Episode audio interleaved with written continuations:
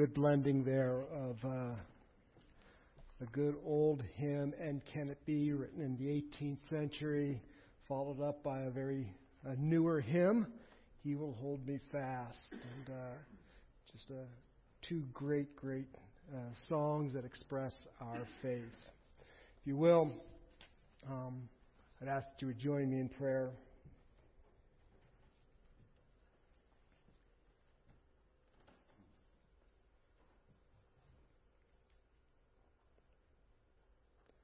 What an honor and a privilege it is, Lord, to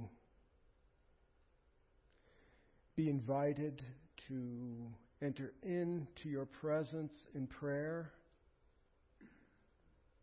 As we read in Genesis, Lord God, that um, we draw near to you. What's even amazing is that you permit such an act.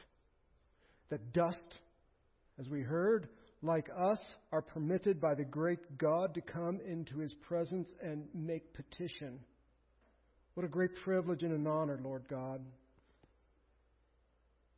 So I pray that you would have mercy upon us, and, and we thank you, Lord.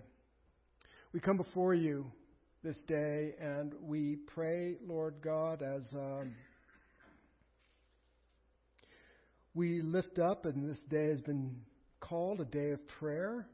Lord God, in regards to uh, this virus that is going around, Lord God, and I pray that um, I thank you, Lord, that whatever one might think of our current president, Lord God, that he has called believers to call upon your name.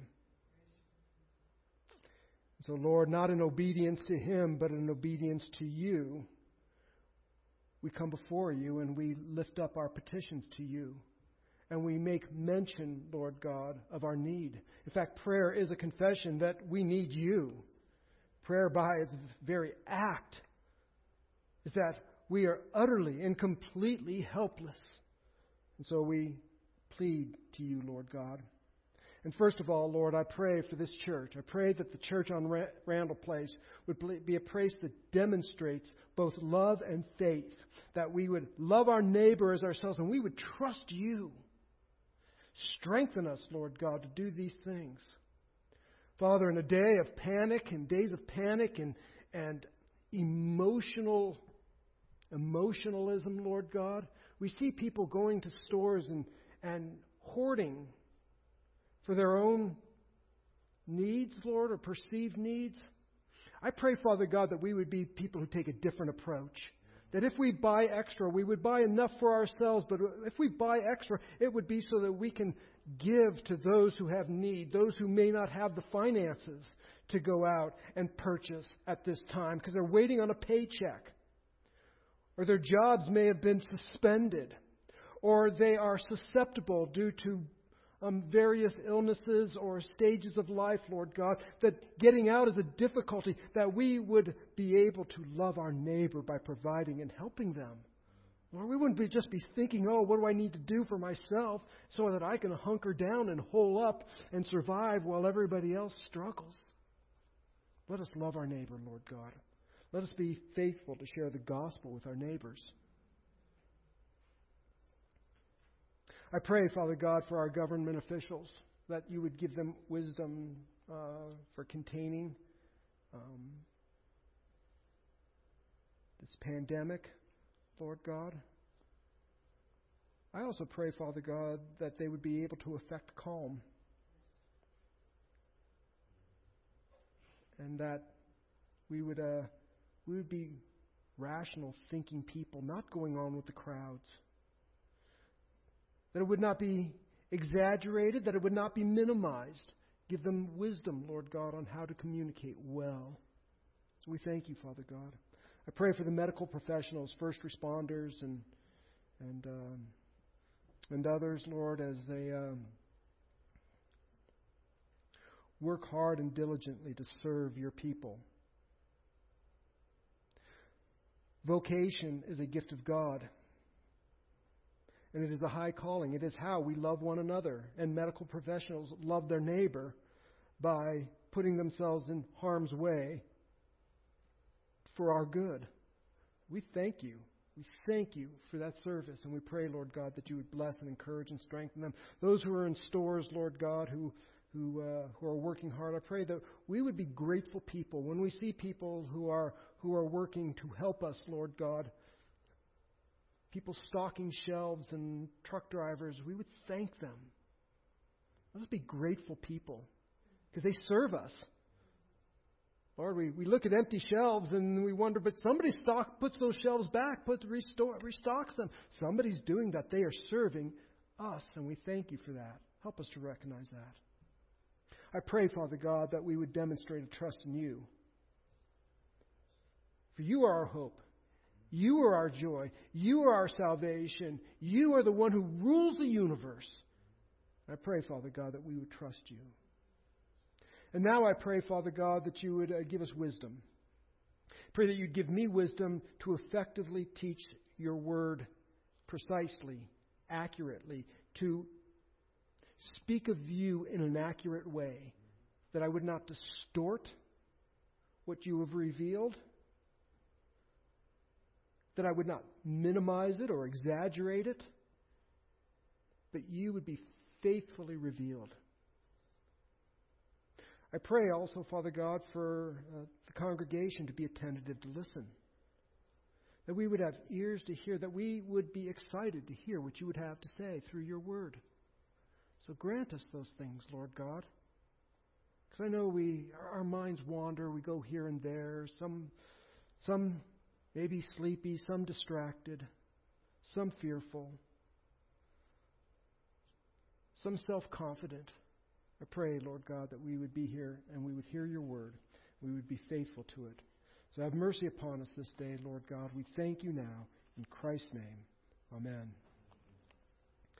Well, our, uh, our mission statement at the church on Randall Place is to be disciples who make disciples. That's what we want to do. Being disciples who make disciples. And we express that really by two basic commands in Scripture. The first one says this Follow me, and I will make you fishers of men. This is a command of Christ. Follow me. That in order to be a disciple, one must be a follower of Christ.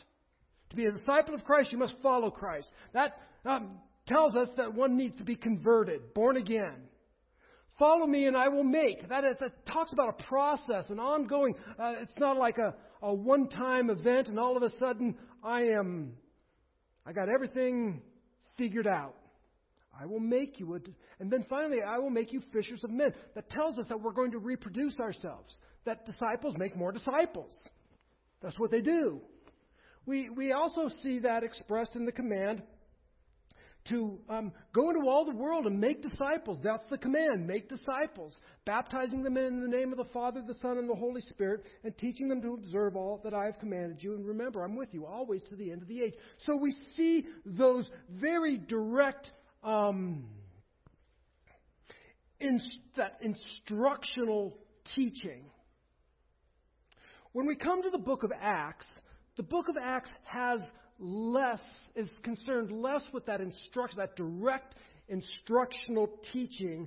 However, it instructs us by example. So today, as we enter into this text in Acts chapter 18, verses 18 through 28, we're going to be seeing disciples making disciples. There is no command. I want you to understand there is no command in this passage to make disciples. The command is already given by Jesus in those, first, those two instances I gave you. Follow me, and I will make you fishers of men, and make disciples of all the nations. The command has been given. What we are seeing in Acts is the working out of that command. And so today we're going to look at how the early church modeled making disciples. So that's where um, uh, just a little bit of background here of where we're going to go. Let me give you a preview uh, of where this message is going to go. I, I give you this preview for, for a couple of reasons. Number one, to remind myself so I don't go wandering off in all sorts of different directions because there's a thousand thoughts in my head and a million different ways I want to go. But this serves as a, uh, mm, a barrier, if you will, to keep me from going off in all of those nutty directions. So here's what we're going to see today. There's two really big themes. And the first theme is we're going to see Paul conclude his second missionary journey and begin his third.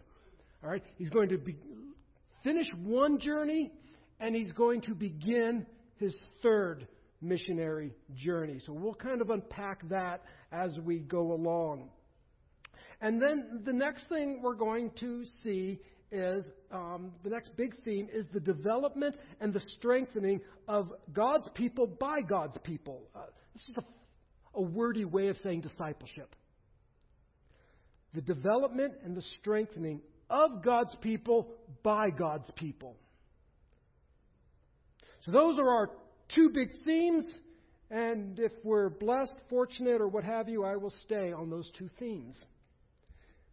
But for now, let's go ahead and follow along with me as I uh, read the text. And this will be in Acts chapter 18, verses, um, yeah, 18, 18 through 28. Here we go.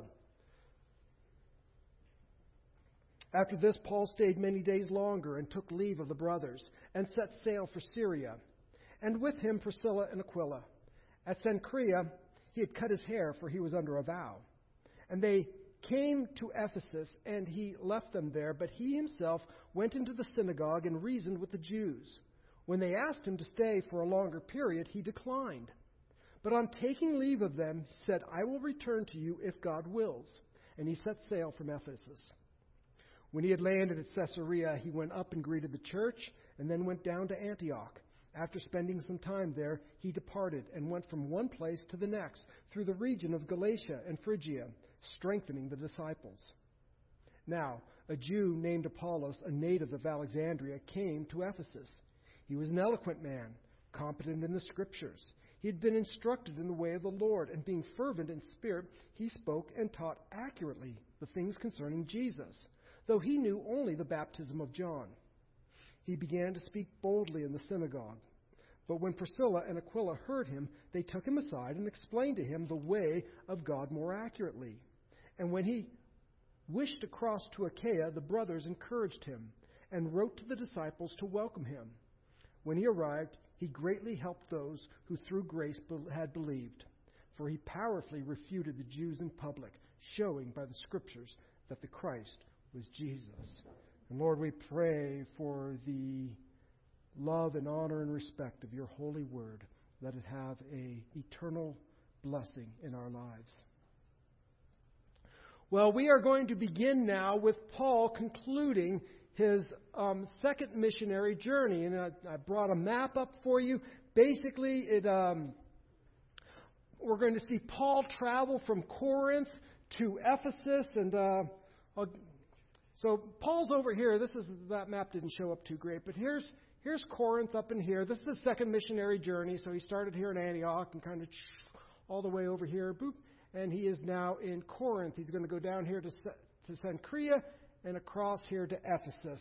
So the, the text begins with after these things, or after this. Basically, the background here is after this. After the ruling by Gallio, you'll need to go back to the previous text or listen to last week's sermon. After this ruling that um, the proconsul of Corinth put forth, um, and this this ruling by Gallio, who was not a believer, but it did bring relative peace to this young Corinthian church. Paul stayed many more days. We don't know exactly how long that was, but he stayed many more days. And eventually, then, he leaves Corinth and he goes down to Cenchrea. He leaves with Priscilla and Aquila. And I want you just to note, real briefly, the order of the names. Because we were introduced to this couple last week. And when we were introduced to them, we were introduced to them this way. It was, he met a couple by the name of Aquila and Priscilla. But now we see a reversal. Priscilla's named first. And this has caused many people to uh, think that perhaps Priscilla was the more eloquent, or Priscilla was perhaps the. Uh, um, uh, just the one who kind of was prominent in this couple. But what's really important is to note that these two people, this couple, become key leaders in establishing and strengthening the church in Ephesus. Paul's taking them to Ephesus, and it is this couple that is going to have a huge impact on establishing and strengthening the church in Ephesus. In fact, we learn that there's a church in their house in Ephesus. This is a very, very important uh, couple. Uh, we see them strengthening and establishing a church in Ephesus. We see that uh, later in Romans 16, Paul tells us that they're in Rome and that there's a church in their house. So, um, uh, a very uh, influential couple, uh, a, a, couple that Paul, I believe, um, entrusts completely with the work of God.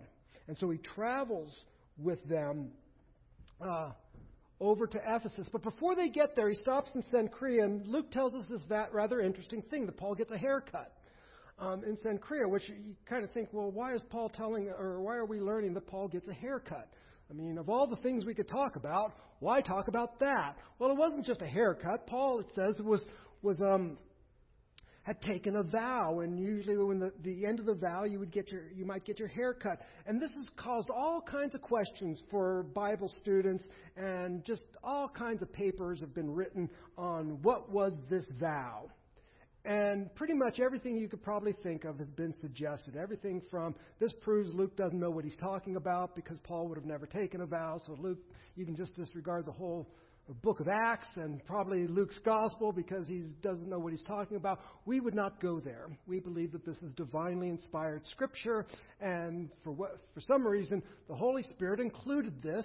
And um, others have said that perhaps this is a, a personal vow, a third view, and probably the, the, the best idea is that this was what's called a Nazarite vow. And that you can read Numbers chapter 6 about that. Or wait, because when we're done with the book of Acts, I'm going to the book of Numbers. All right? So I was going to do Numbers prior to Acts, but I didn't. So I'm going to pick up where I left off and pick up the book of Numbers. And when eventually we'll get to the chapter 6, and we will look at a Nazarite vow. And basically, it was a, a vow of uh, perhaps of thanksgiving, but it was a vow of setting yourself apart for God. And uh, in doing so, some of the requirements was that you would you would drink you would not have anything to do with the fruit of the vine. In other words, so no grapes, no grape juice, no wine. Um, none of that. And this is why some people would say it's not a Nazarite vow because Paul wouldn't have been able to take communion or the Lord's Supper under a Nazarite vow. Oh, and the other thing is you let your hair grow. You don't cut your hair. So no razor. Samson was a Nazarite. He had a Nazarite from his birth. That's how he had such long hair. Um, so he wasn't a very good Nazarite, but anyways, he was. He was. Um, and so most likely a, a, a Nazarite vow, and uh, there are a number of different reasons why people would think that it couldn't have been because the Nazarite vow would include going to the temple and offering a sacrifice, and Paul would have never offered a sacrifice in the temple. But anyways, most likely some sort of Nazarite vow taken in thanksgiving to God as he, and probably for preservation because now that he, he leaves Corinth, remember when he was in Corinth, what God told him. He says, Listen, don't worry about preaching the gospel here. I got you. No harm is going to come to you while you are here. And that's got to be a great promise because Paul's been beaten, left for dead, and now he's in Corinth, and God says, While you're here in Corinth, I got you. No harm is going to come to you. Maybe that's why he stayed almost two years. He's like, oh, kind of hang out here for a while. But now he leaves and he, he's taken this vow, and he is now, um, his vow has come to an end. And uh, so Paul gets a haircut. And now he ends up over here in Ephesus. He comes across the ocean here to Ephesus, and this was a closed door. I think when Paul was on his second missionary journey, his original goal was to go to Ephesus um, because that's where the highway goes, and he would have wanted to go there, but he was um, the Holy Spirit hindered him from going there. And so now this open door, um, this closed door, is now open. So he gets to Ephesus. And a couple things happen in Ephesus that I find interesting. The first thing that happens is very expected. We should not be surprised that Paul goes to a synagogue and begins to preach the gospel. Right? That's Paul's MO. That's what he does. Wherever town he goes in, he goes to the synagogue, shares the gospel. Nothing new there. But then something very unexpected happens. And what's unexpected is that Paul is well received in the synagogue. Well, we saw that a little bit in Berea, but um, he's well received. They're like, oh, this is awesome. Why don't you come back and teach us some more? This is great. We're not going to beat you up. Awesome. Now, here's the most unexpected thing that happens in Ephesus. Paul says, No, I don't think so. I'm leaving. Right now, does that strike you? That strikes me as a lot. I go, I have a good reception, and everybody wants to hear uh, more about me preaching the gospel, and I'm going to say, No, I've got to go. That's really unexpected. So, of course, people ask the question, why? Two reasons. Why would he leave such a fruitful ministry, and why would he leave the Ephesians, kind of abandon them when he's preaching the gospel? Well, we'll answer both of those questions. First of all, um, it appears that Paul, the thought is, is that Paul is, needs to get back to Jerusalem to observe a Jewish festival. Now, if you have a King James, anybody here got a King James Bible? All right. In your King James Bible, it says that he had to uh, uh, get back to Jerusalem to attend a feast. All right. And in the Western text, we have different families of text, and I'm not going to get into that. But it's it's a, a much newer text. Um, it's much more recent, and that is in the statement. But the older manuscripts don't have that. So all we, all we have is that Paul went back to Jerusalem. But the idea is he went back to, uh, to observe one of the feasts, probably Passover. Um, this wasn't unheard of because we'll see in Acts chapter 20, Paul um, wants to get to one place so that he can uh, make sure that he's um, observing a particular feast. Now, here's the interesting thing that we know for a fact Passover, I, I think this is um, more likely than not that this is about 52 AD, and we know that Passover in 52 AD fell in early April. And the shipping lanes, I don't have my map up there anymore, that's okay, and the shipping lanes didn't open until March 10th. So, very, very short period of time. The, the shipping lanes pretty much closed for the winter. They didn't do a lot of uh, ocean, open ocean travel in, in the wintertime, and this was a long voyage. Um, and basically, the shipping lanes were closed. And so they opened in March 10th. Passover's in early April. It's a long journey. He, he's, got, he's got to go. So he gets on a ship and off he goes. So the first one is, is uh, why does Paul need to leave? Why does he need to leave? Well, he's got a time frame. He wants to get back to Jerusalem to. Uh, uh, to celebrate the Passover. But the second question is why would he abandon the, the Ephesians who just want to hear the gospel? And I'm glad you asked that question because he didn't abandon them. Remember Priscilla and Aquila? These are two very capable people. And this is Paul's MO. This is what he does. He goes into a town, he proclaims the gospel, and as people respond, he always leaves somebody or sends somebody back to establish and strengthen the people. So if Ephesus is in great hands. Two, a great um, missionary couple are there to do exactly what Paul needed to have done. Paul's preaching the gospel. Do you think for a moment that if Priscilla and Aquila didn't continue preaching the gospel, they went back to the synagogue and kept preaching the gospel? In fact, in just a little bit, we're going to see that they're in the synagogue listening to messages. So they're there. Paul has left Ephesus in good hands. Paul trains leaders who can take on the work of God. This is what Paul does. We'll see this as we, we go along. Paul le- leaves Ephesus in capable hands because he's He's just spent about a year and a half with Priscilla and Aquila, and he's been training them, equipping them to do the work that they are now being called upon to do. So, this is what Paul does. Then he says, I'll return to you if God wills. I'll return to you if God wills. And I know sometimes we think, oh, well, that's a big lack of faith if we say, if God wills. But this is what James says.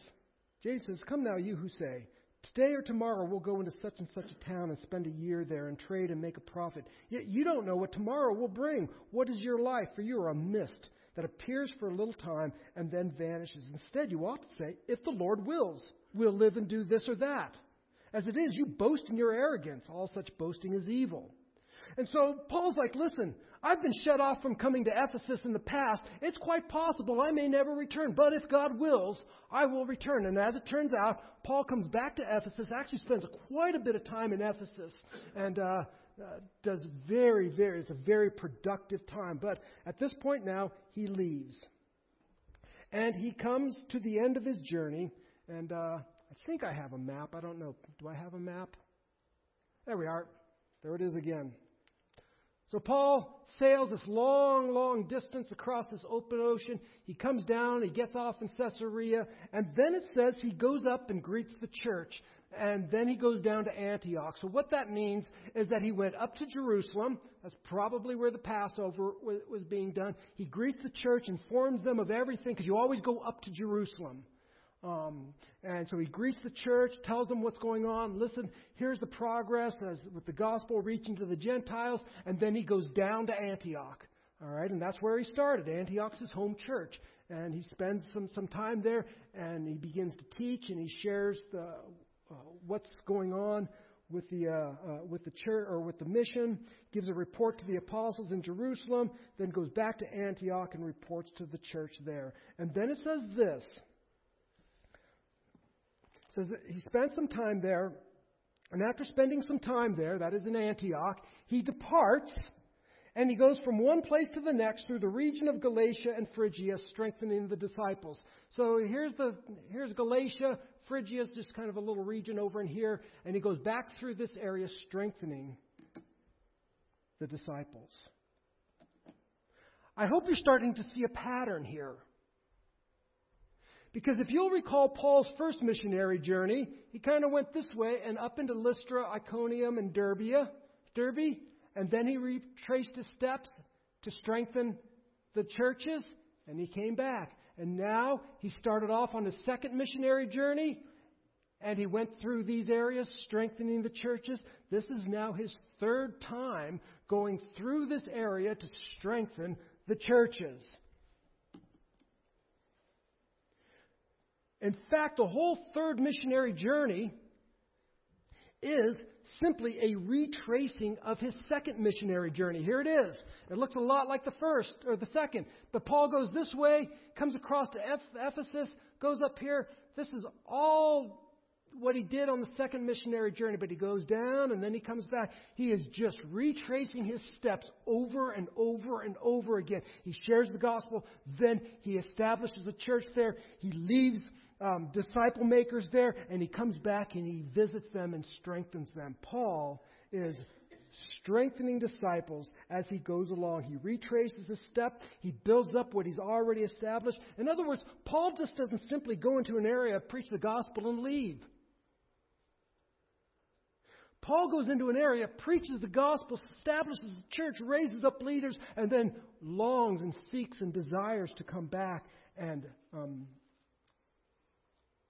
strengthen those churches. Look at what he says. This is a great passage in, in uh, 2 Corinthians 11. I'm going to just read verses 24 through 29. And listen to Paul's love for, his church, for these churches.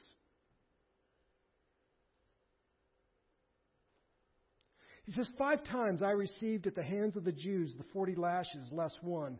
Three times I was beaten with rods. Once I was stoned. Three times I was shipwrecked. A night and a day I was adrift at sea, on frequent journeys, in dangers from rivers, dangers from robbers, danger from my own people, danger from the Gentiles, danger in the city, danger in the wilderness, danger at sea, danger from false brothers, in toil and hardship, through many sleepless nights, in hunger and thirst, often without food and cold and exposure. And apart, okay, that's pretty extreme. But look what he says. And apart from other things, the daily pressure on me of my anxiety for all the churches. Who's weak and I'm not weak? Who's made to fall and I'm not indignant? I suffered and got beaten to bring you the gospel. That's all worth it. Here's what really grieves me. That's temporal. What, when you're weak, I struggle. I have such a compassion and a desire to see you succeed and to be strong that when you're weak, I'm I'm terrified by these things. And when somebody brings a false gospel, I'm indignant. How dare they come and have anything to do to undermine the work of grace in your lives? If you've got to beat me, beat me, but don't think for a moment. That's the worst that can happen. The worst that can happen is for you to be weak and for you to struggle. Oh, man. We saw this in Thessalonians when Paul says, I was so worried about you. I had to leave. We were forced out of Thessalonica, and I had to leave, and I just was in anguish over concern that perhaps somebody would come in and undermine the gospel we preach. And so, when at the first chance I could, I sent Timothy up to make sure you're okay.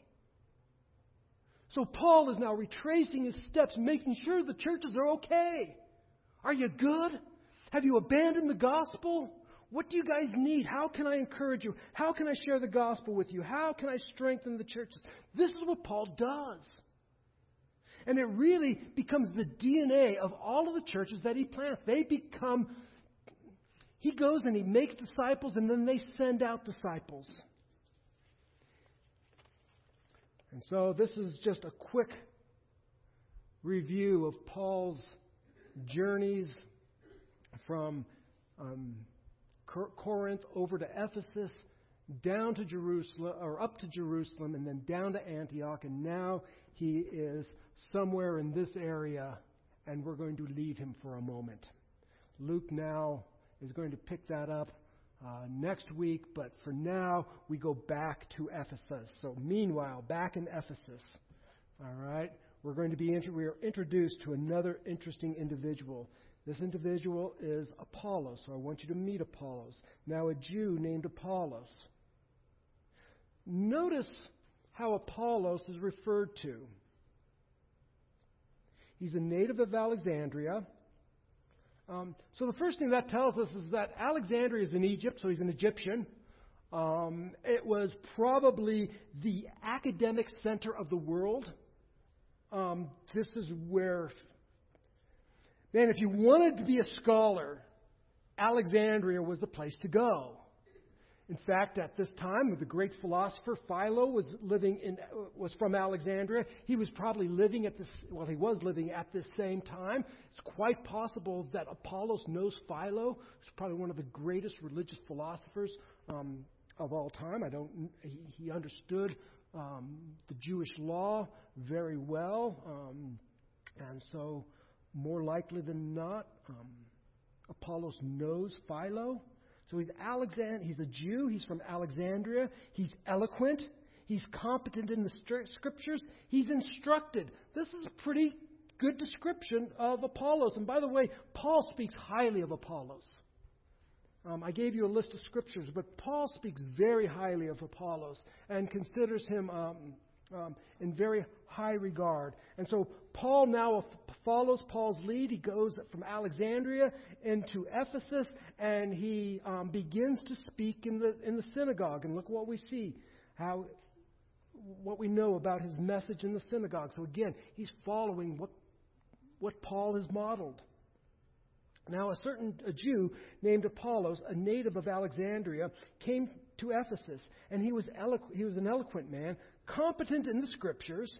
He had been instructed in the way of the Lord, and being fervent in spirit, he spoke and taught accurately the things concerning Jesus, though he knew only the baptism of John. I want to stop here. Look, Paul's now following the lead of, I'm sorry, Apollos is following the lead of Paul. He's speaking in the in the synagogue. He's fervent in spirit. I don't think this is referring to the Holy Spirit. I think it's speaking of Apollos as just fervent in spirit. And notice this, he teaches accurately or precisely things about Jesus.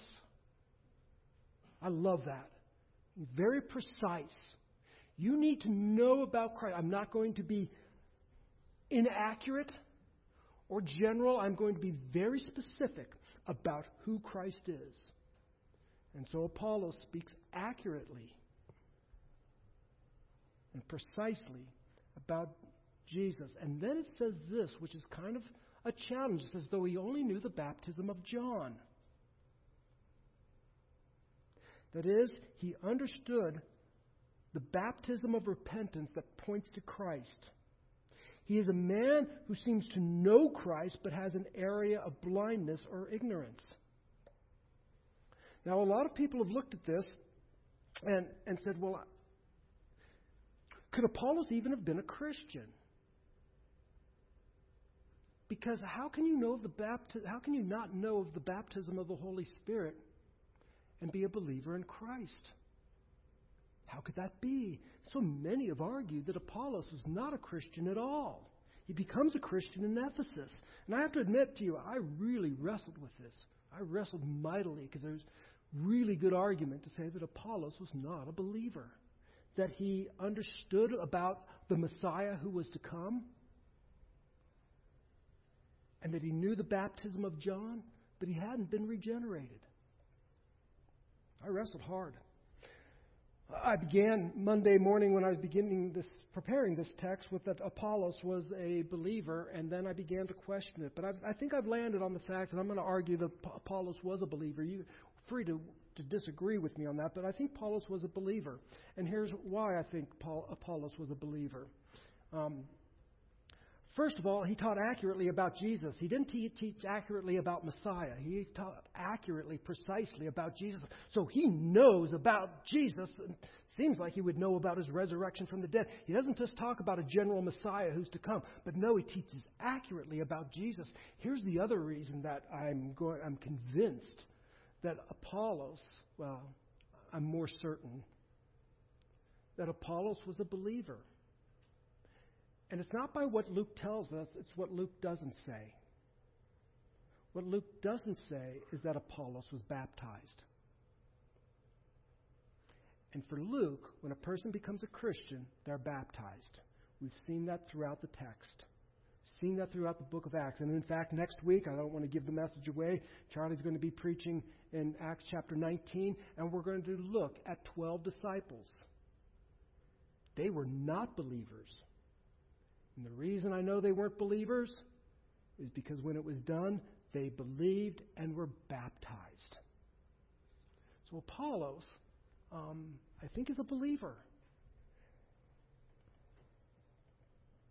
He's a man who knows Christ, but he has an area of blindness, perhaps an area of ignorance. And so, since Luke makes no mention of baptism or, or belief, um, it seems as though Apollos is a Christian who just doesn't know everything. Imagine that. A Christian who doesn't know any everything. And so then look what happens. And then this fits, I think, Luke's big, um, the big picture of what Luke is trying to tell us. What happens? Priscilla and Aquila come along and strengthen this believer. This is the whole thing that I think Luke is telling us. Paul goes off, he strengthens believers who are struggling. We have a struggling disciple who, uh, follower of Christ, who is fervent, loves the Lord, knows accurately about Jesus, but doesn't know everything. So what happens? Priscilla and Aquila come in and strengthen and teach and disciple Apollos. How? They take him aside and they explain to him what he lacked. This is discipleship. It shouldn't seem odd. We shouldn't be questioning, well, I wonder if Apollos was a believer or not. No, discipleship took place. You have a guy who's brilliant, obviously brilliant, and he speaks well, and Priscilla and Aquila hear him speaking, going, Man, this guy's got it. But he doesn't got it all. He doesn't know everything.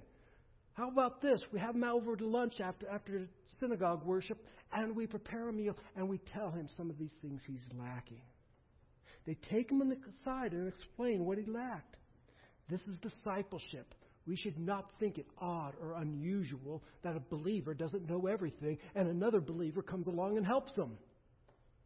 They see his gift and they help him to understand the person of Christ more fully.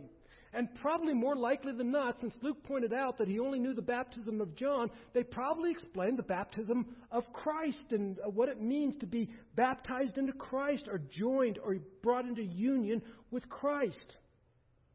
In other words, that one is not baptized in anticipation of the future work of Christ, that's John's baptism, but rather in response to the accomplished work of Christ.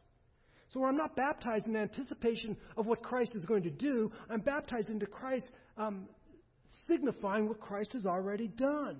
We might ask ourselves, what is baptism? what is baptism in the Bible? Well, um, I think one of the best descriptions of Christian baptism in the Bible is found in 1 Peter chapter, um, chapter 3. And it is a, it's a rather difficult passage of text on baptism. But I would encourage you, if you want to understand Christian baptism, look at that passage in 1 Peter and, be very, and, and go through it carefully. Just casually reading it is going to have you thinking all kinds of crazy things. But if you begin to systematically work through it, I promise you this there will be great riches for your diligent work in uncovering the beauty that is in, in 1 Peter and how he describes baptism. It is worth the dig. You will need to dig down a little bit deeper, but I think it will be well worth the effort. But baptism basically is, as Peter says, it's an appeal to God. He says, It is a calling on God. It is a way of saying to God, with my entire being, I trust you, God, to take me into Christ like Noah was taken into the ark, and to make Jesus a substitute for my sin, and to bring me through the waters of death and judgment into new and everlasting life through the resurrection of Jesus my Lord. See, Peter compares baptism with Noah. That's what he does. He says baptism is kind of like it's kind of like Noah and God takes Noah, brings him into the ark, and then takes him through the floodwaters and takes him not only through the floodwaters, but delivers him complete. What were those floodwaters? That was the wrath of God. So, Peter, uh, what Peter does is he associates the two things. He says, in baptism, basically what you're saying is that God has taken me into Christ like he took Noah into the ark, and I have passed through the, the waters of God's wrath, and I have come through them and raised up out of them completely unscathed.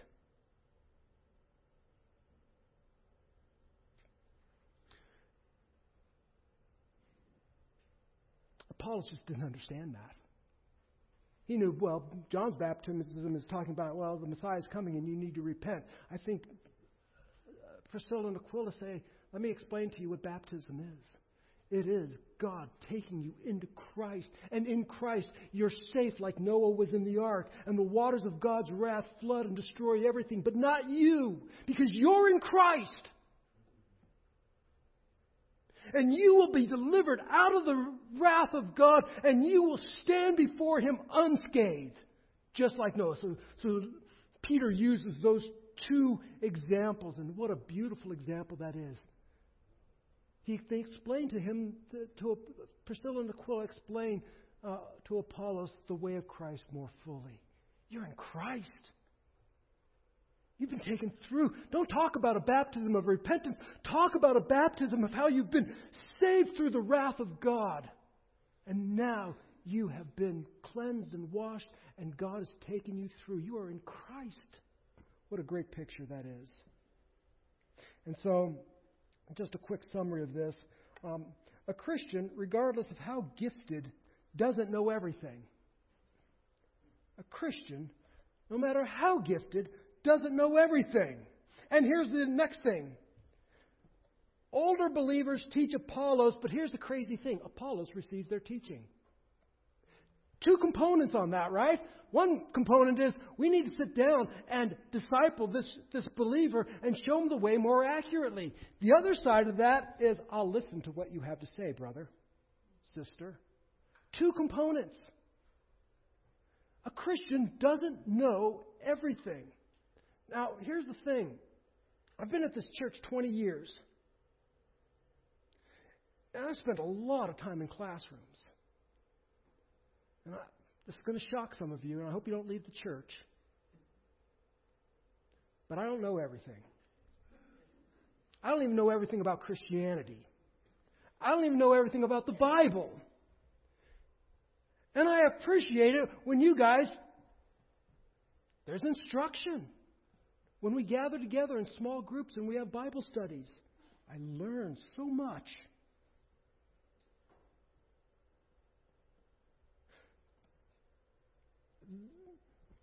This isn't so much a plug, but it is a plug for Wednesday night. But let me just say how much I'm learning in the book of Genesis.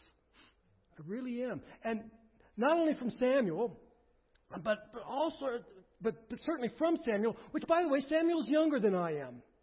And so here's a guy who's younger in age than I am, and he's teaching in Genesis, and I'm going, man, that's awesome. So it's not even about age. He's catching up with me, though.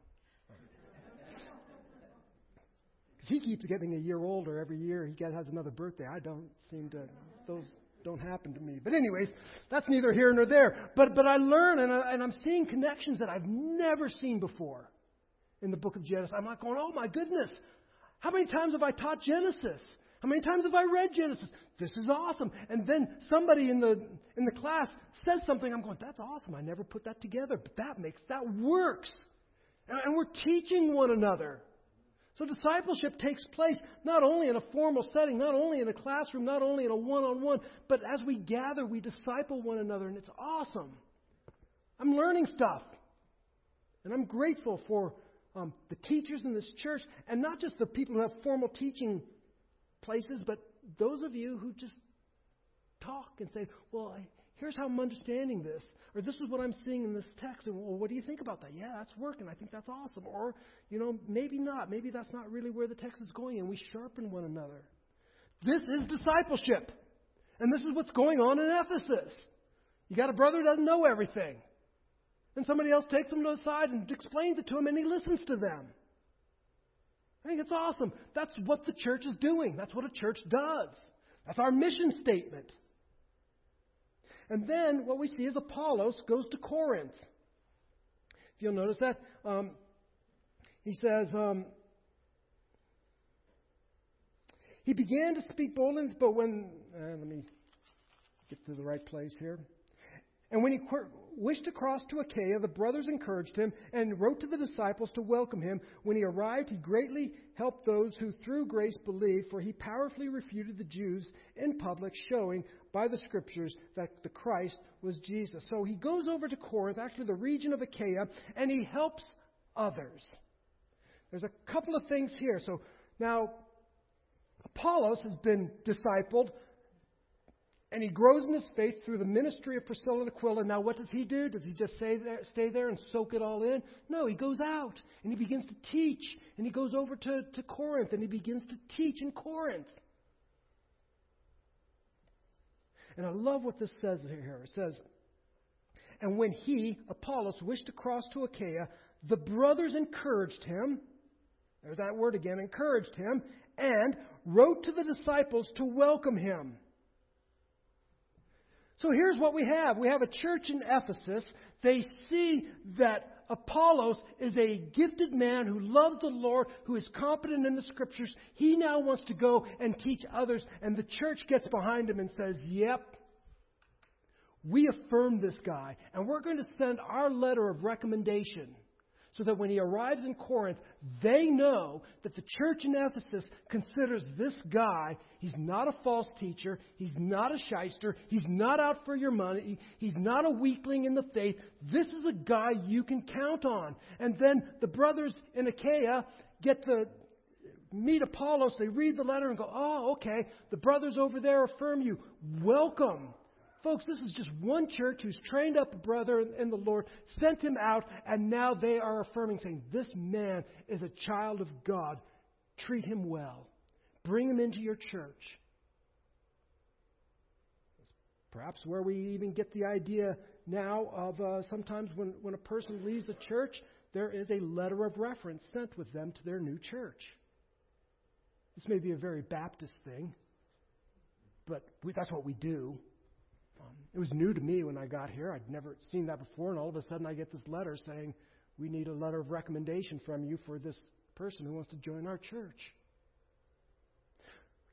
For instance, y'all many of you remember Ron and Yvonne Zika, and, and, we miss them dearly, and we love Ron and Yvonne, and um, we still think that they didn't follow Christ when they moved back down to Phoenix, but that's just a personal opinion. But I got a letter from their church saying they want to be members. Do you affirm them? And we wrote back Yes, we affirm Ron and Yvonne. They are brothers and sisters in Christ. They love the Lord. Their testimony is certain. Welcome them and receive them from us and, um, and receive them into your church. This is what churches do. We train people up, and when they go out, we affirm them. Uh, part of our, our covenant with one another is when we leave, if we leave this church or we leave this town, that we will find another like minded church. That's what we'll do. We, we make that commitment to one another.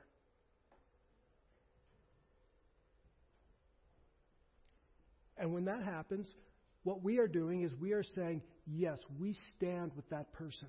They are a follower of Christ. Their testimony uh, indicates that they are a believer in Christ. And you can trust them. So welcome them into your church. Likewise, when we get people, um, we'll probably get a letter saying, Receive this person. They are a faithful member of our church. They are believers in Christ. They love the Lord Jesus Christ. They're not shysters. They're not teaching a false gospel. Receive them and welcome them into your church. It's just churches training people up, and when they're sent out, affirming them and letting other people know, yeah, these people are believers. And that's kind of what's going on here. But notice a very interesting statement. And they wrote to the disciples to welcome him. When he arrived, he greatly helped those who through grace believed. Now, that's a very interesting statement, don't you think? Who through grace believed. What is the origin of their belief? Came from grace. What came first, the chicken or the egg? What came first, belief or grace? Grace came first. It is through grace that they believed. In other words, folks, belief is a gift of God. Belief is a gift of God. It's not the other way around. It's not like I believe and then God gives me grace. No, it is by grace that you are saved through faith, not that of yourself. It is a gift of God. What is the gift of God? Belief is a gift of God. If you believe, the, the reason you believe is because God gave you the gift of faith to believe. See, belief in God is not native in fallen man. Fallen mankind is is unable to believe. We'll see that in John chapter 3. We all love John 3:16, but keep reading. It says we love our sin. We love darkness. Paul in 1 Corinthians chapter 2, we can't believe the scriptures because they're foreign to us. They're spiritually discerned. Unless we have the Spirit of God, we can't understand them. It is a gift of God.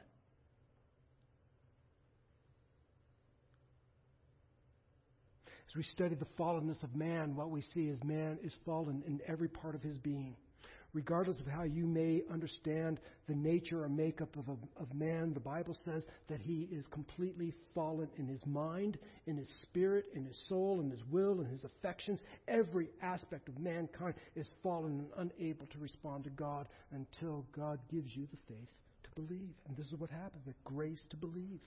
Belief is a gift. And how does that gift come about? Through the preaching of the gospel. That's how you believe. And so, Apollos, when he arrived, he greatly helped those who through grace had believed. And then he did this. He powerfully refuted the Jews in public, showing by the scriptures that the Christ was Jesus. So now, what does he do? He proclaims the gospel to unbelievers. So, what is Apollos doing? Apollos goes over, he strengthens the believers, and he preaches the gospel to unbelievers. This is the church. Do you see a theme? Paul leaves, leaves it in the hands of Priscilla and Aquila. They're perfectly capable because they've been trained. Paul goes to other churches, revisits them, strengthens them. Priscilla and Aquila strengthens um, and encourages and, and teaches Apollos. Apollos goes and strengthens other churches and preaches the gospel for new believers. This, this is just what's this is the church. Apollos goes to Corinth. He strengthens believers. He proclaims the saving gospel to unbelievers. So I'll, I'll close with this. I often hear that we should be like the early church. I'm not exactly sure what that means, but I, in general, I'm for it. I don't want to be like Corinth, but. Or six of the seven churches in the book of Revelation, not those churches either. So I'm not exactly sure what it means, but I think I would agree in the sense that we could and should be like the early church. What did the early church do? They declared the gospel to unbelievers. And when some repented as a result of God's grace, they strengthened those believers in the truth. Willing to be taught, the people of God were then commended by the church to replicate the process. So here's what happens the early church preached the gospel. People became believers, they grew and became strong in the faith, and then they went out and made new believers and strengthened them and grew in the faith. Sounds a lot like our mission statement. We are not any way, in any way unique. We just stole it from the Bible and from some. And it's not like we're a unique church either. Look around church; they all have the same, pretty much very similar mission statement. Why? It's not unique. It's not creative. It's not cutting edge or anything like that. It's really old just this is the way the early church worked. And I pray that that's the way we would be as a church. We make disciples, we preach the gospel, we take new believers, grow them, send them out, and they're able to teach other believers and grow them up. And the process keeps going. And you're a disciple right now of Jesus Christ because that that cycle did not cease. Had its people kept making disciples. And eventually down through the centuries, it got down to the 20th century, and I'm assuming most people here were converted in the 20th century. Not all of you were, some maybe in the 21st. But it entered into the 21st century, and you heard the gospel because somebody before you heard the gospel, because somebody before them, all the way back to the first century. And you're a believer today because that cycle keeps going. And if there are going to be believers tomorrow, it's going to be because the cycle keeps going. That is, we make believers, we make disciples. And so, our mission statement I'm not here to plug our mission statement, I'm here to plug this passage of text. And we just took our mission statement out of this passage of text, basically, is all we did. Being disciples who make disciples. That's what we do. So, if you will, would you stand and we'll, uh, we'll pray and trust the Lord to lead us.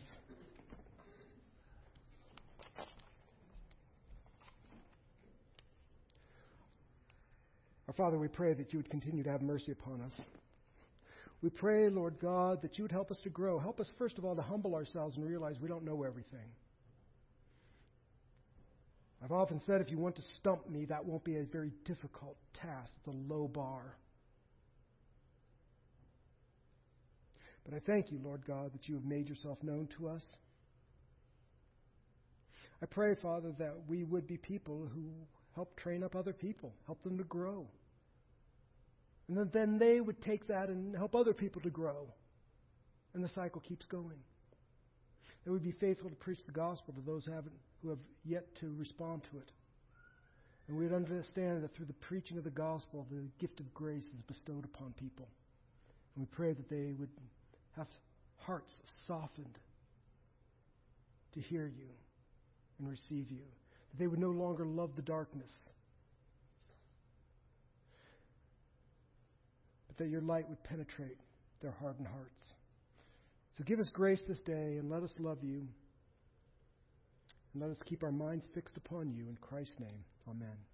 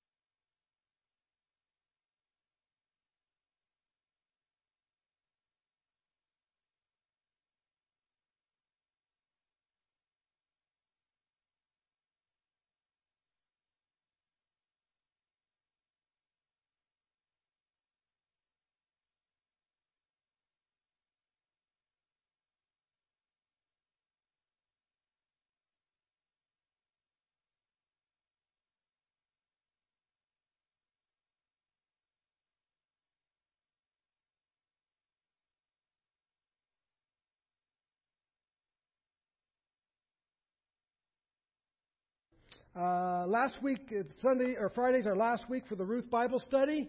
So you want to be there Friday at the uh, Reconciled Church um, and check the bulletin for upcoming Bible studies or talk to Sandra. She's in the back with cute Nora.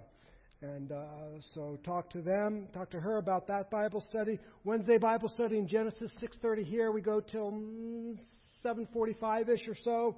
Um, we would love to have you. Um, we're moving through it well. Samuel's teaching that. Uh, make sure you check up on your neighbors and let them know if anyone is, uh, um, uh, or if anyone's in church or in communities that, that need some help. Maybe they're um, hesitant about going out, or perhaps they just don't have the finances to uh, get the things they need. Um, let's uh, care for our neighbors. Continue to check your emails and Facebook group and bulletins for messages and updates. Um, but Let's uh, love God and love one another. And so, with that, let's bless one another with our benediction, and we'll be dismissed. Let the peace of Christ rule in your hearts, to which indeed you were called in one body, and be thankful.